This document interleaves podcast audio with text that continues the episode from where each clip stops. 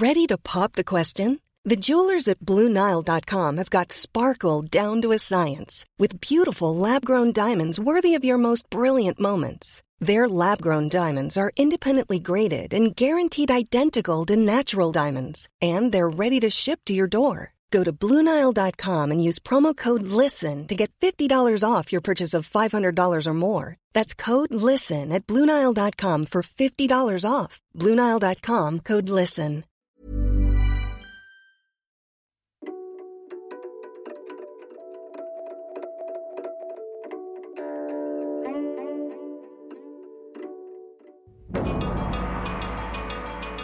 In politics, they often say that geography is destiny. And for China, that could not be more true. China has the world's longest land borders 14 different countries neighboured on land, five more by sea, as well as Taiwan, the self governed island it claims. Xi Jinping is achieving his goal of making China a global power, but his expectation was that close neighbours would also fall into line. But on China's borders, resentments fester. Conflicts simmer, and China's growing strength is causing alarm. I'm David Rennie, The Economist's Beijing Bureau Chief, and this week I'm joined by our Asia diplomatic editor, Jeremy Page. We're asking, why is it so hard for Xi Jinping to turn his backyard into a sphere of influence? This is Drum Tower from The Economist. Jeremy, welcome to Drum Tower. Alice is away this week, but we are delighted to have you on. I was just trying to work out how long we have known each other, and I can't work out whether to be kind of amazed or very dismayed that it's more than 20, many, oh, how long? It's before Starbucks opened in Beijing. That's what I'd worked out. Almost a quarter of a century. There was another century. We knew each other in the last century. That's as right. baby journalists, and I soon have to send you something silver. So anyway, you're now in Delhi. You're doing fantastic work covering Asian diplomacy, in particular China. And you have been writing some really interesting stuff recently from Delhi about China and its periphery. And it's a really important question for the Chinese leadership how well it gets on with that kind of ring of countries that surround it. But they often get overlooked those relationships between China and its neighbors. Why did you decide that this was just the right moment to take a close look at what is going on? Well, one of the starting points for this was that we're coming up to the 10 year anniversary of this very important meeting in Beijing when Xi Jinping laid out his plans for improving China's relations with its neighbors. And if we look back over the last decade or so, what's interesting to me is that Xi Jinping has arguably achieved many of his goals in terms of expanding his own power domestically and enhancing China's global standing.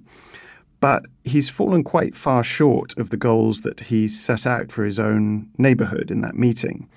And that's a real problem because, as you know, David, China's rulers have for many centuries conceived of the world as sort of concentric circles of influence emanating from the emperor. And I think to a large extent, Xi Jinping sees the world in similar terms. It's the tributary system, right?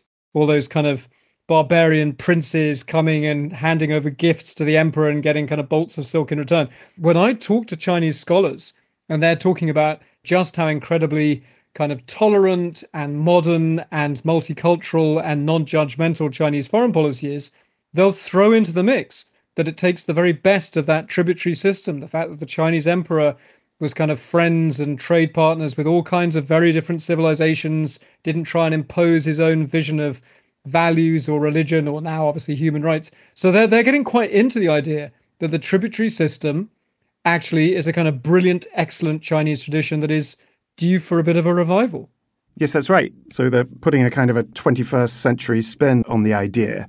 If you think of those sort of concentric circles, you know, right at the center, Xi Jinping's made himself the core of the Communist Party leadership. And then if you sort of move out towards the edges of China, he's cracked down on dissent, especially in border areas like Xinjiang and Hong Kong. And then if you move just beyond China's borders, uh, he's been trying to bind neighboring countries to China more closely through trade and infrastructure, especially. Belt and Road is a big part of that. And then on a global scale, he's been expanding China's influence far from its own shores, as well as in international organizations, and advocating what he calls a community of shared future for mankind as a sort of alternative world order centered to a large extent on China. But if you look at that middle circle, if you like, the, the sort of neighboring countries, I think that's the real weak point in this plan. I'm so glad we're doing this episode because we spend so long talking about does China want to run the world? Does China want to kind of impose its model? But actually, sitting here in Beijing, they have to think about their own immediate neighborhood. And, you know, we mentioned in the introduction, China has 14 direct land borders. And that is something that just takes up a huge amount of anxiety and hard thought in China's capital. So let's let's literally kind of imagine the map of China. And if you're Xi Jinping and his diplomatic team looking at your periphery, what do they have to deal with? What kind of neighborhood are they in? So let's work clockwise around the map, starting from Beijing. If you look due north, 12 o'clock, there's Russia, a very complicated relationship for obvious reasons. A aggressive neo-imperialist nuclear power that is currently at war with the West. You then move round the clock and you got North Korea, a place with not a lot of friends, but China sees it as a big buffer zone, refugees, nuclear tests, any number of nightmares.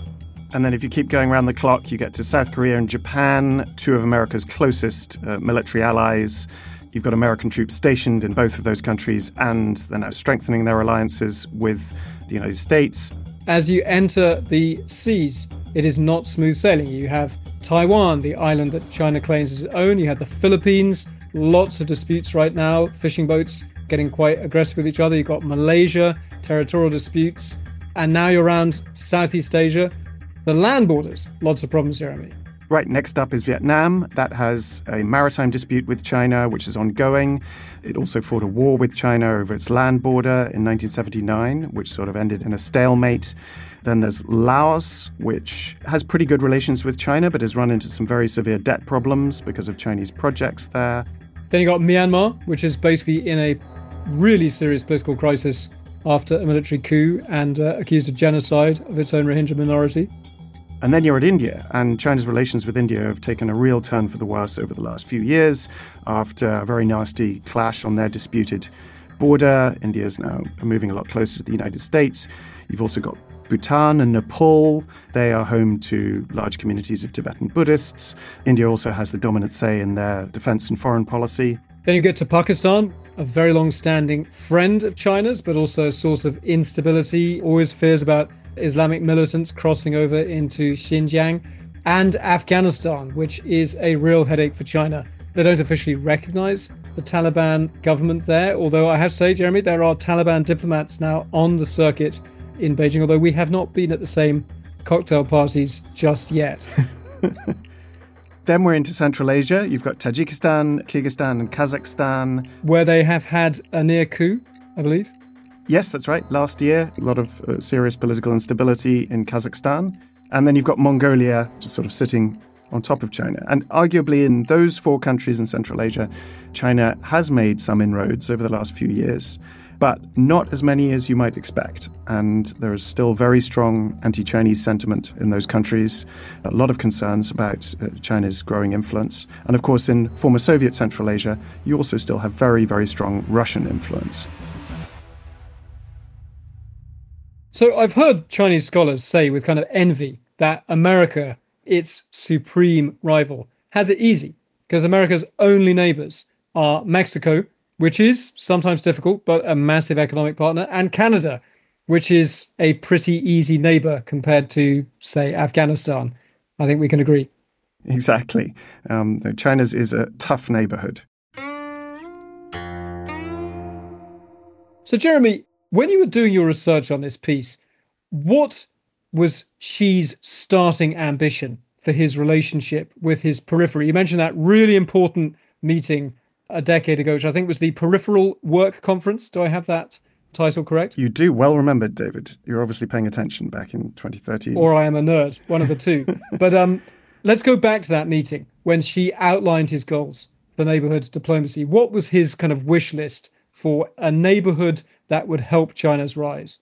So, what was so interesting about this meeting is that he talked very explicitly about how he wanted to try and improve relations with China's neighbors, not just economically, but in terms of security, politics, culture, media, people to people exchanges. How is Xi Jinping doing? How's it scoring on its own terms? So, economically, absolutely no doubt, China has greatly expanded its own influence with its neighbors. It's by far the dominant trade partner for all of them, I think. China is a very significant source of foreign investment and financial assistance in a lot of these countries as well. But if you look at those other areas that Xi Jinping highlighted in that meeting back in 2013 political influence, security, culture on those measures, I think it's fair to say that China is falling quite far short of those original goals. What about the next item on your checklist? You talked about cultural power or soft power, I guess. I sit here in Beijing, see the enormous sums being spent on Chinese cultural power, whether you're looking at Chinese state media trying to operate in its neighbors, funding journalists from those countries to tell cheerful stories about China, but also, you know, scholarships for officials and young people from these neighboring countries. How is that working out for that Xi Jinping ambition to make people feel warm in their hearts about China? Well, not very well, in short. It's hard to measure the results, but there are some interesting public opinion surveys which have been done recently. It's hard to do those kind of surveys in all of China's neighbors for obvious reasons. North Korea, for example, you obviously can't do that kind of work there. But in places where those surveys have been done, there have been some really interesting results which have shown that people really worry about Chinese influence. There was a recent one done in Southeast Asia which showed that more people expressed distrust of China than trust of it in Malaysia, Myanmar, Vietnam, and the Philippines. And Japan was more trusted in all six of China's neighbors in Southeast Asia. So I think that's a very important point. And the other thing is that if you talk to people in the political and business elite in these places, they will often talk in favor of you know, closer commercial ties with China because they stand to benefit from them. But if you ask them where they choose to invest their own money, where they go on holiday, where they educate their children, they will almost always say in the West. That's such a good point. Until you see the elites taking their holidays at a villa in Hainan, and sending their kids to Tsinghua rather than Harvard, there are reasons to doubt China's soft power. And the third item on your list was security. And I'm glad you put that there because we often think about foreign relations as about this kind of big, confident China looking outwards and deciding how much the world it wants to run. But as you know so well, Jeremy, from having been based here for so many years, here in Beijing, there is so much paranoia about a world of threats. And I was really struck I was looking at a paper on China's peripheral diplomacy, and a Chinese scholar just kind of wrote straight out that for China, that borderland, the immediate neighborhood, is a theater where China has to defend its national security, its sovereign unity, and struggle against separatist threats that might kind of infiltrate the border. So it's not all about Silk Road trade caravans and opportunities. China looks at its immediate neighborhood and sees threats trying to get in to Fortress China. Is that how you think they see it? Yes, I think it is. And there's a real tension between that and you know, those aspirations that Xi Jinping outlined back in 2013.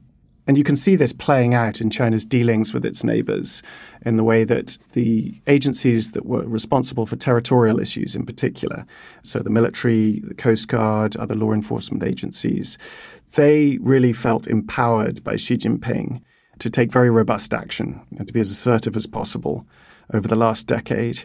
And their actions often came at the expense of other officials who were tasked with improving commercial ties, improving cultural ties, people to people ties, all the other things that Xi Jinping wanted.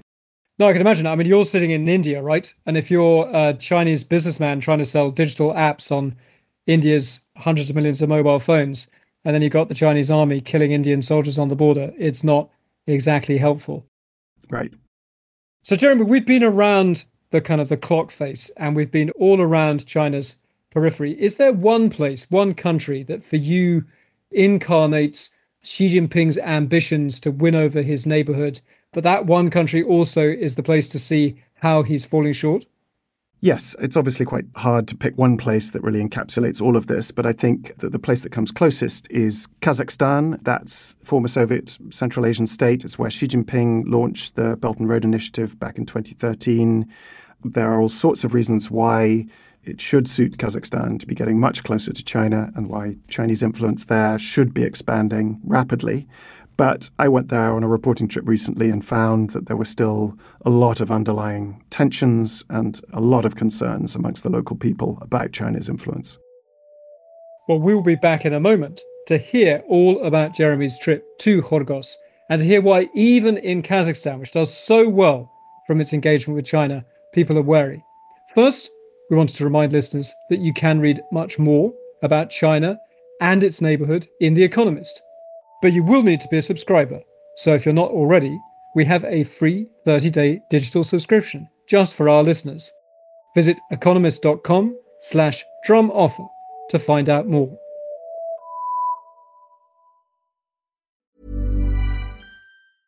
Hiring for your small business? If you're not looking for professionals on LinkedIn, you're looking in the wrong place. That's like looking for your car keys in a fish tank. LinkedIn helps you hire professionals you can't find anywhere else, even those who aren't actively searching for a new job but might be open to the perfect role. In a given month, over 70% of LinkedIn users don't even visit other leading job sites. So start looking in the right place. With LinkedIn, you can hire professionals like a professional. Post your free job on linkedin.com slash people today.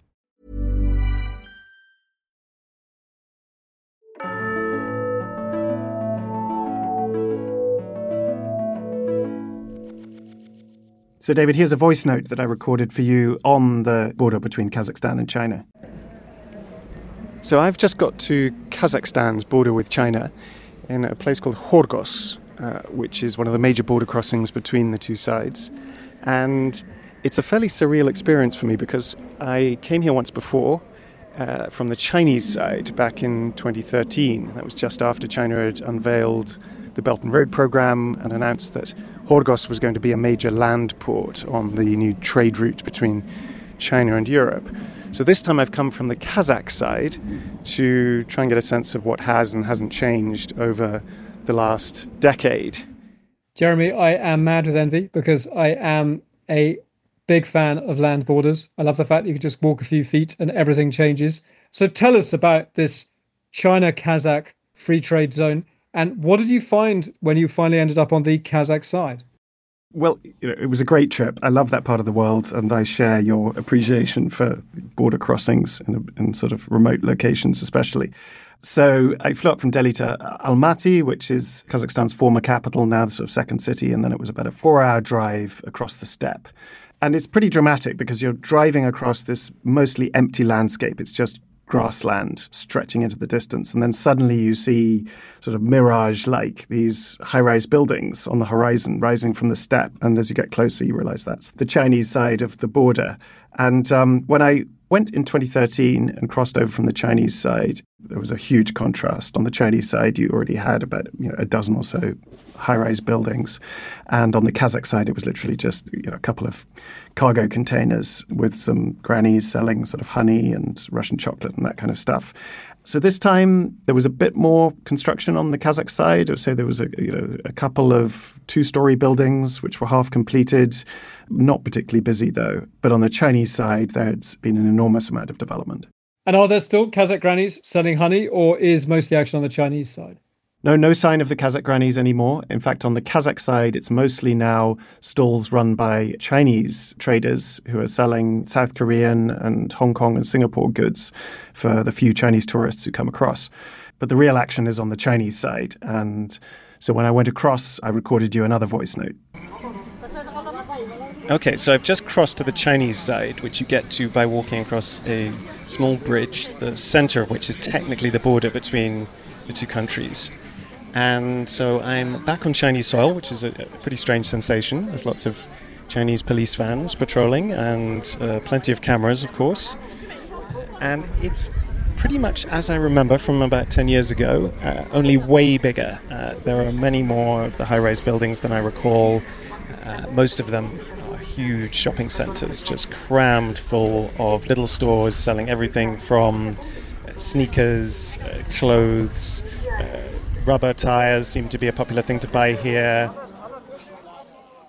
Anything specifically Kazakh that the Chinese are aiming at? So there were a lot of fishing goods. Fishing's very popular in Kazakhstan. There's a lot of fur and leather. Many of the fur and leather jackets that you find across the former Soviet Union are actually made in China. And the whole area was just full of hundreds of Kazakhs milling around, filling their bags with as much as possible of this stuff.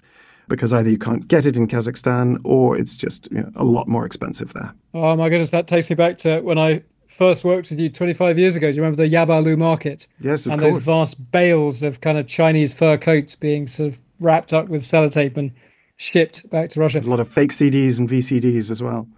Did you go crazy? Was there a bit of retail therapy uh, on the side of this reporting trip? Did you buy anything in the market?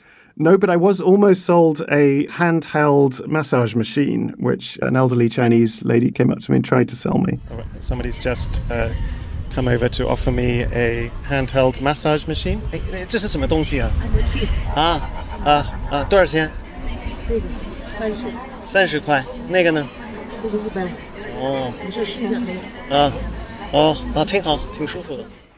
that's that's a pretty expensive uh, massage machine. I think it was thirty and hundred kuai. Is that right? She was offering you. Yes, I think she was testing out the thirty kuai one on me, um, which was you know, it was it was a very pleasant experience. That sounds a very cool visit, but not very balanced between the two countries in terms of trade. Yes, that's right. That duty free zone is sort of a microcosm for the whole relationship because you really see the imbalance, you know, the lack of infrastructure on the Kazakh side, the lack of Kazakh goods that are being sold, the fact that most of the jobs on the Kazakh side are also done by Chinese people.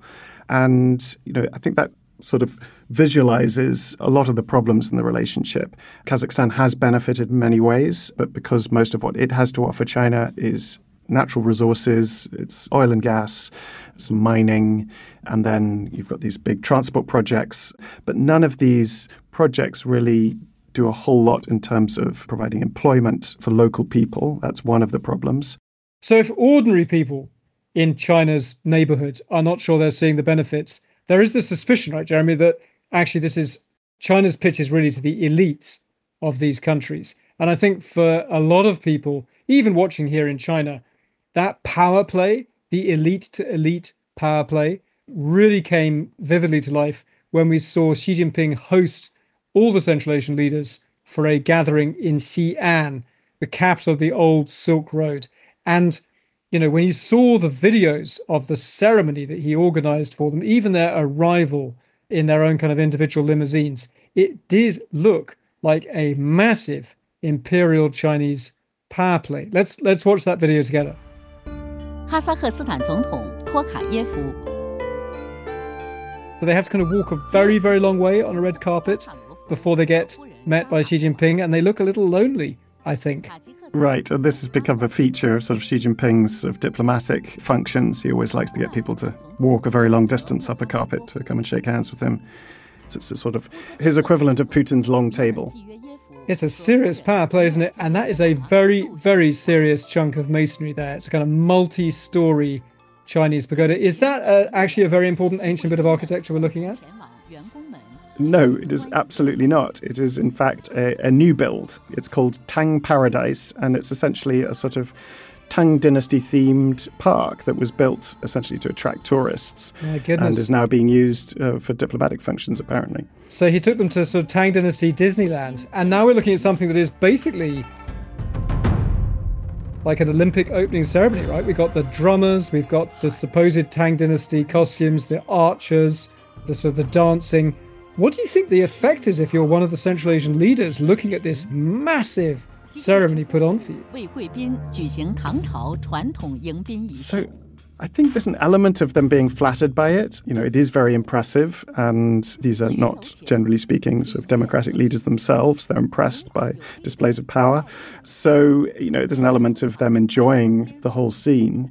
But I think there's a very clear subtext, which is, you know, China is the dominant power in this relationship. And these leaders are coming as representatives of lesser powers on its borders to pay their respects. And Jeremy, you're absolutely right. You know, this is a neighborhood Central Asia where sticking yourself on a sort of pedestal as a golden statue is seen as perfectly normal behavior. But it's not an accident that they're in the old Tang dynasty capital of China, right? Because the Tang dynasty was the peak of that imperial tribute system. Is that not correct? Right. And that was the period in which the Chinese Empire really expanded into Central Asia, including into parts of, you know, present day Tajikistan and Kyrgyzstan and even bits of Kazakhstan, I think. And Central Asian analysts that you spoke to, how did they see that ceremony? Was it just a kind of respectful party, or did they see the kind of the power dynamics? They definitely saw the power dynamic. And I spoke to one activist in Kazakhstan who described this as he said it looked like an emperor receiving tribal chieftains. So I think the imagery and the subtext was really not lost on a lot of people in Kazakhstan. So, Jeremy, we talked earlier about the gap between how regular public opinion sees this giant Chinese neighbor and maybe how elites have a relationship with it and they're looking for advantages and opportunities. In the Kazakh context, how does that work? Because my memory is that there have been anti Chinese protests in Kazakhstan, though. Yes, it's a big part of the problem in Kazakhstan in that the elites benefited a lot from the relationship with China and they want that uh, relationship to continue expanding. But if you talk to regular people, there's huge suspicion of China. And that's partly because of Soviet propaganda and Russian propaganda, which for many years played up the sort of Chinese threat and the sort of, you know, paranoia about its huge population just over the border. But more recently, it's also been fomented by China's own behavior, especially just over the border in Xinjiang. That's so interesting because, of course, it's not only Uyghurs who are the largest Muslim minority, but there are also Kazakhs, many of whom are also Muslim in Xinjiang, and some of those have had a rough time as well.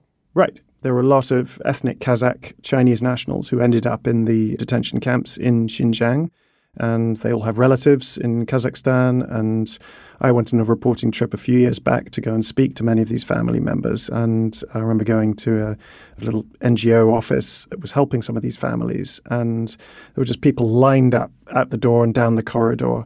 And inside this little NGO, they just had piles and piles of sort of files, photographs um, that these families were providing to try and make contact with them and to try and put pressure on the Kazakh government at the time to do more about it. So that's created a lot of resentment amongst ordinary Kazakh people. And then some of the more recent agreements between Kazakhstan and China, for instance, at the recent Central Asia Summit in Xi'an, Kazakhstan and China agreed to allow each other's nationals 30 days visa free access. And government says that's going to benefit Kazakh business people and truck drivers. But if you talk to Kazakhs about it, they are extremely fearful that it's just going to lead to you know large numbers of Chinese people coming over the border and settling in Kazakhstan. And part of the problem is that they don't trust their own government on the Kazakh side. They're not confident in its own law enforcement capabilities.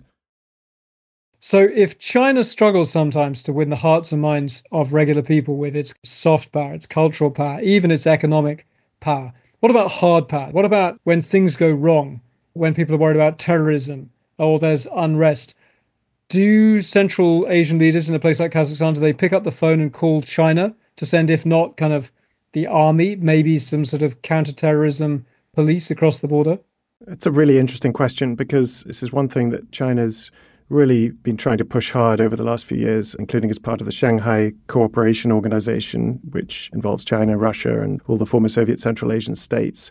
You do actually have a small team of Chinese paramilitary forces based in Tajikistan now. But Kazakhstan is really interesting because last year they had a very serious bout of political unrest, which was described by Kazakh officials at the time as a, an attempted coup. And notably, they did not call on China to intervene, but they turned instead to Russia, which ended up sending some of its own troops to help restore order there. Why did Kazakhstan call in the Russian troops, not uh, Chinese?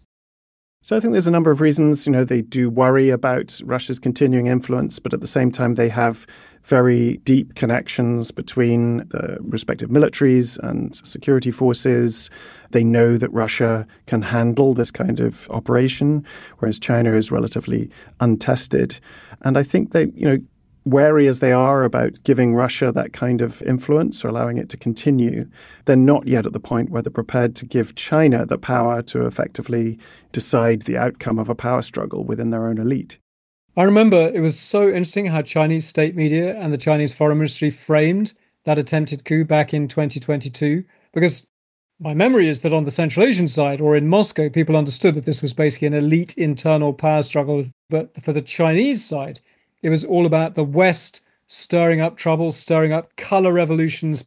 But my impression was that really didn't match what people in Kazakhstan thought had happened. So it looked like China just kind of talking to itself. Right. And I think that's a big part of the problem is that China has its own security interests. And so it's only really interested in cooperation in this sphere to the extent that it helps China.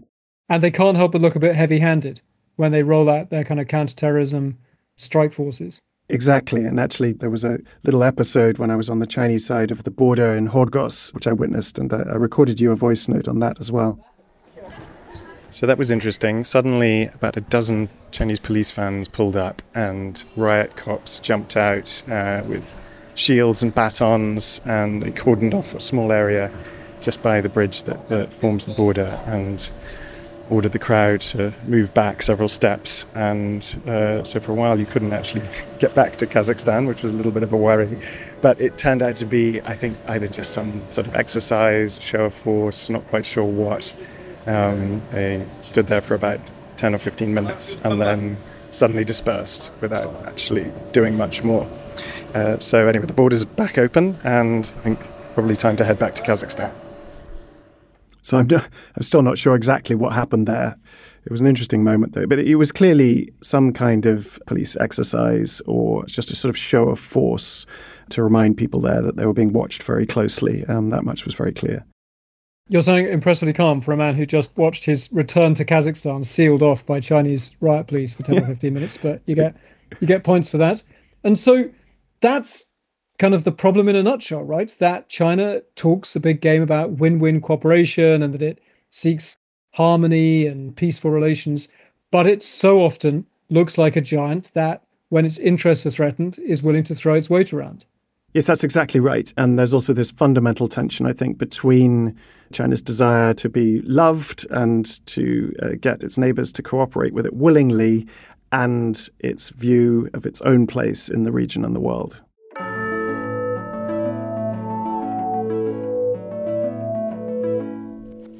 So, Jeremy, here is the bottom line. Whenever we think that China is making mistakes that are damaging its own interests, my kind of basic position is that maybe we just haven't understood its own incentives, that maybe we might not admire those incentives, but actually, by its own calculations, it is taking the right risks.